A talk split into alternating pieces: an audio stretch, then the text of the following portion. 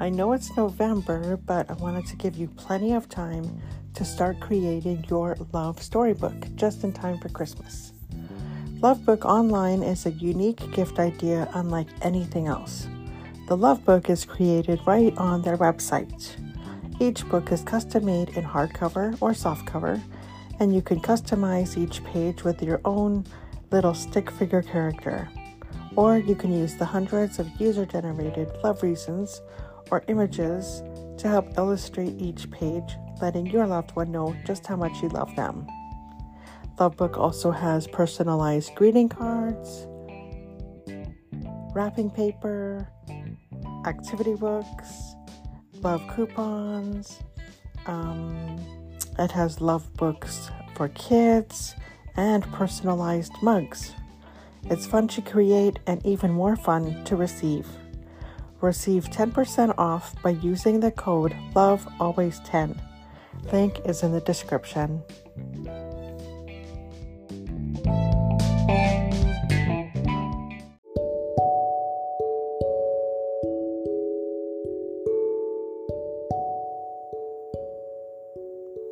Thank you for joining this episode of True Crime Stories.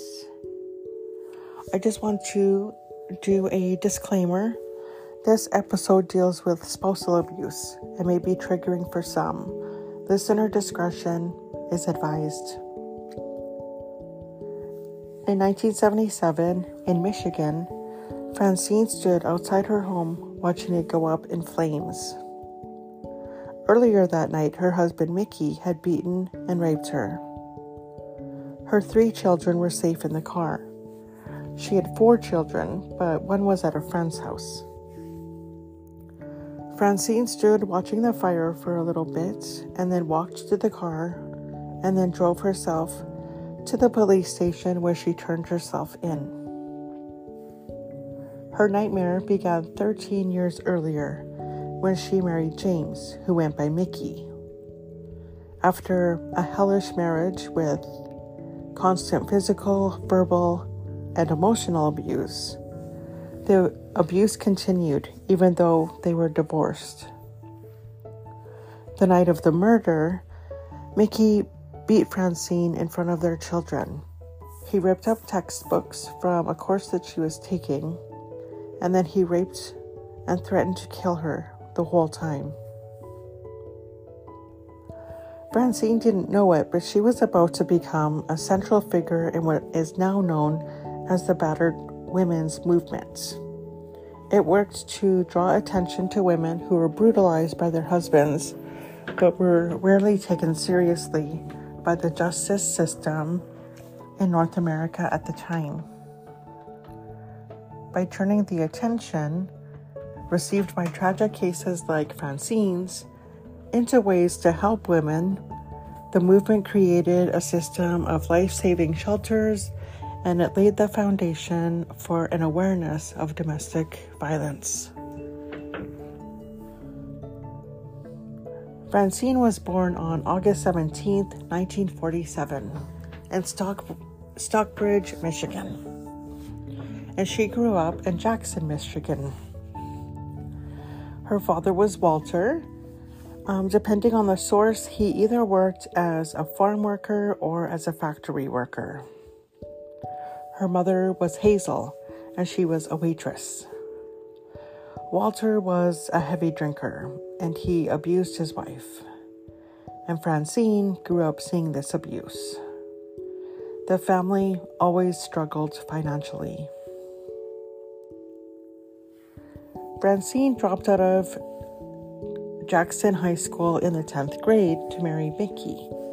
He was a high school dropout as well, and he was three years older than Francine.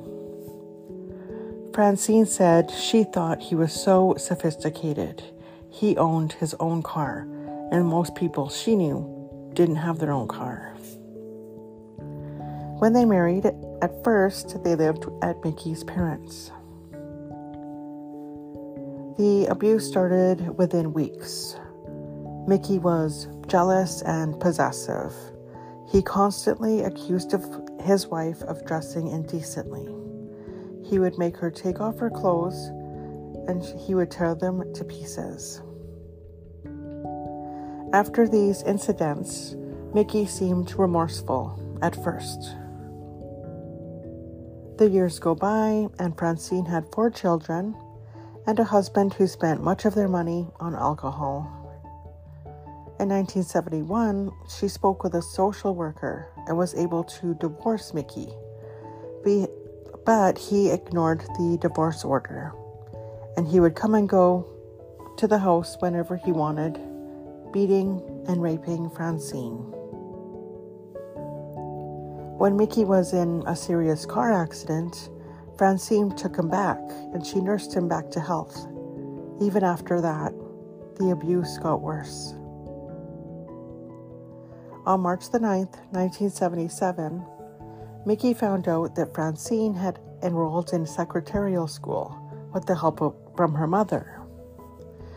Mickey forced her to burn her textbooks.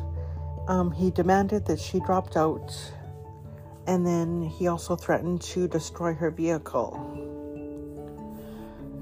Francine called the police that night, but they refused to arrest Mickey because they had not actually witnessed the abuse themselves. Even though Mickey threatened the police officers and they he threatened Francine in front of them because she called for help. When the officers left, Mickey continued to beat and rape Francine, even in front of the children. Afterward, he fell asleep. Francine later said she stood there, thinking about all of the things that happened to her, all of the times that he hurt her, and how now he hurt the children. She stood there for a moment, hesitating and she heard a voice urging her on. It whispered, Do it, do it, do it. Francine acted quickly. She put her kids in the car and then poured gasoline around Mickey's bed and lit a match. As the house went up in flames, she drove to the police station to turn herself in. By the time firefighters reached the house, Mickey was dead from smoke inhalation. Francine was arrested and charged with first degree murder. At the time, um, a group of feminine activists had been trying to call attention to domestic violence for years. Since women's suffrage, women have been trying to change things with spousal abuse. Anti alcohol advocates claimed that drunk men were more likely to beat and harm their wives and children, and the advocates would use images and stories of women who had been attacked by their husbands who were drunk, and that would gain support for their cause. At the same time, women crusaded against the accepted policy of chastisement. The policy basically stated that men had the right to physically punish their legally subordinate wives. A legal historian wrote As master of the household, a husband could command his wife's obedience and subject her to corporal punishment if she defied his authority. Starting in the 1870s, chastisement became socially stigmatized when ideas of discipline shifted after the public became more aware of the abuse of slaves in the antebellum South. That didn't mean that domestic abuse stopped, though. Even in the 1970s, police and courts turned a blind eye to men who beat and raped their wives. In 1976, there was a case in which a bleeding, bruised woman went to the police department in hopes of getting protection from her violent husband, only to be told it's not a police department thing, and she was referred to family courts. Judges and juries often downplayed spousal abuse. By 1977, the same year that Francine killed her husband, the FBI had reported that spousal abuse was the United States' most underreported crime. In 1970, faced with a justice system reluctant to help abused women, grassroots, organizers began to raise awareness and create small scale protection for women in danger. In 1971, the world's first safe house for domestic violence victims was opened in Chiswick, London.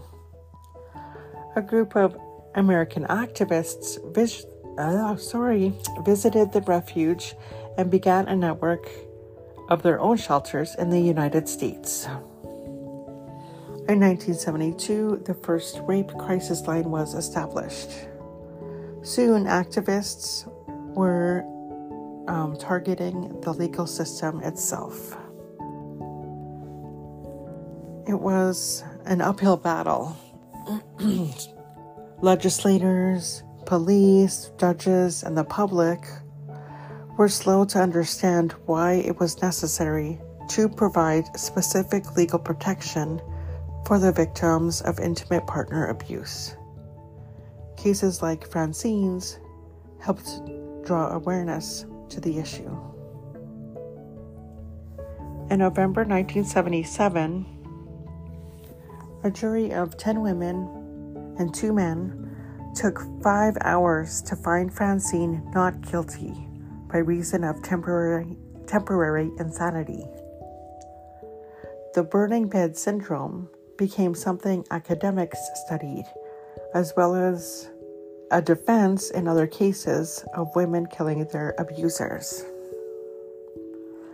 In 1980, a book called The Burning Bed was published, and it was based on Francine's story. In 1984, Farrah Fawcett starred in a made for TV movie called The Burning Bed. The number of shelters for battered women grew from a handful in 1977 to nearly 700 the year The Burning Bed was televised. There was also a Domestic Violence Awareness Week, so the movement made huge strides. A decade later in North America, the Violence Against Women Act was passed. It established a national domestic violence hotline. It forced all states, provinces, and jurisdictions in North America to recognize and enforce victim protection orders. And it provided funding for domestic violence training for law enforcement officers. After the trial, Francine returned to Jackson, Michigan, and held, so, uh, held several low skill jobs before marrying Robert in 1980. They moved to Tennessee and she enrolled in nursing school, earning certification as a practical nurse. She worked in nursing homes and as a private caregiver, and she also ran a nursing agency with her husband.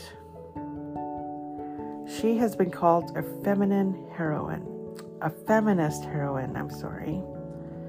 Uh, but she always shied from publicity. Francine passed away in 2017 from complications of pneumonia. Today, domestic violence has been recognized as a worldwide issue, but that doesn't mean that it's been resolved. Unfortunately, even today, 20 people per minute are physically abused by an intimate partner. One in four women and one in nine men will be victims of severe physical abuse by an intimate partner during their lifetime. If you are experiencing domestic violence, I have a violence hotline number, and a website where you can chat with a worker in the description. Thank you very much for listening.